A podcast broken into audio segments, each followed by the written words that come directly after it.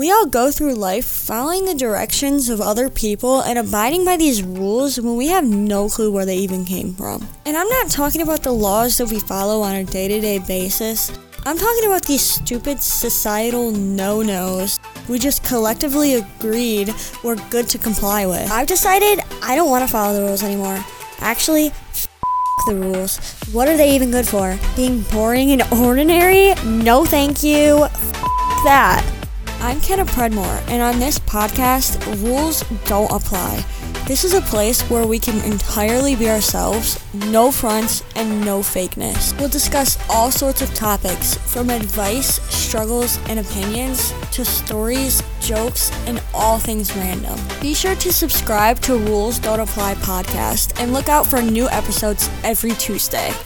And don't forget, if you follow the rules, you miss all the fun.